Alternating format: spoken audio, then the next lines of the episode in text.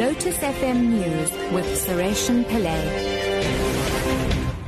7 o'clock, good morning. A 29-year-old woman who allegedly smuggled drugs worth 4.6 million rand into South Africa is expected to appear in the Kempton Park Magistrates Court for a formal bail application this morning.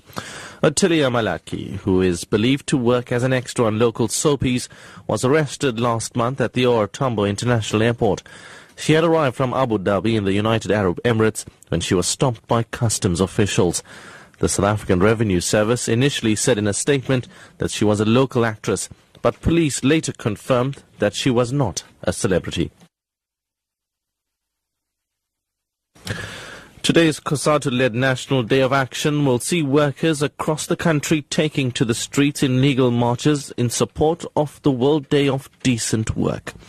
Demands include better public transport systems, a minimum wage policy for the country, the suspension of the nuclear procurement program, and the scrapping of e-tolls in Gauteng. COSATU President Sdumo Dlamini says they're calling for a radical shift in economic policy and a serious commitment from government to fully implement the ANC's Freedom Charter. I know that uh, the issue of the economic crisis can always be raised when uh, the, these issues are supposed to be dealt with. But we don't think that uh, we should wait until there is no economic crisis in South Africa before we can pursue the socio-economic radical transformation. We, but also because we think there's been some uh, uh, deterring on the part of government to take forward uh, these uh, critical decisions. Reserve Bank Governor Lesetja Kganyago says the economy, while weak, will not go into recession this year. He says expectations are that inflation will be temporarily outside of the bank's range of 3 to 6% next year. Kganyago cites the deadline in the rand, the decline rather in the rand, electricity prices and high wage agreements as inflation risks. Marisa Samos has more. Inflation is expected to end the year at an average of 4.4%. However, Kganyago says expected higher inflation is not expected to affect the Reserve Bank's monetary policy, so interest rates should not rise in the first quarter of next year. Economic prospects have been hit by lower growth forecasts and a drop in business confidence this week. The leadership of South Africa's universities has welcomed President Jacob Zuma's decision to establish a task team to look into funding problems at the institutions. The decision was made following yesterday's meeting between the two parties in Pretoria, where the recent unrest on several campuses was discussed.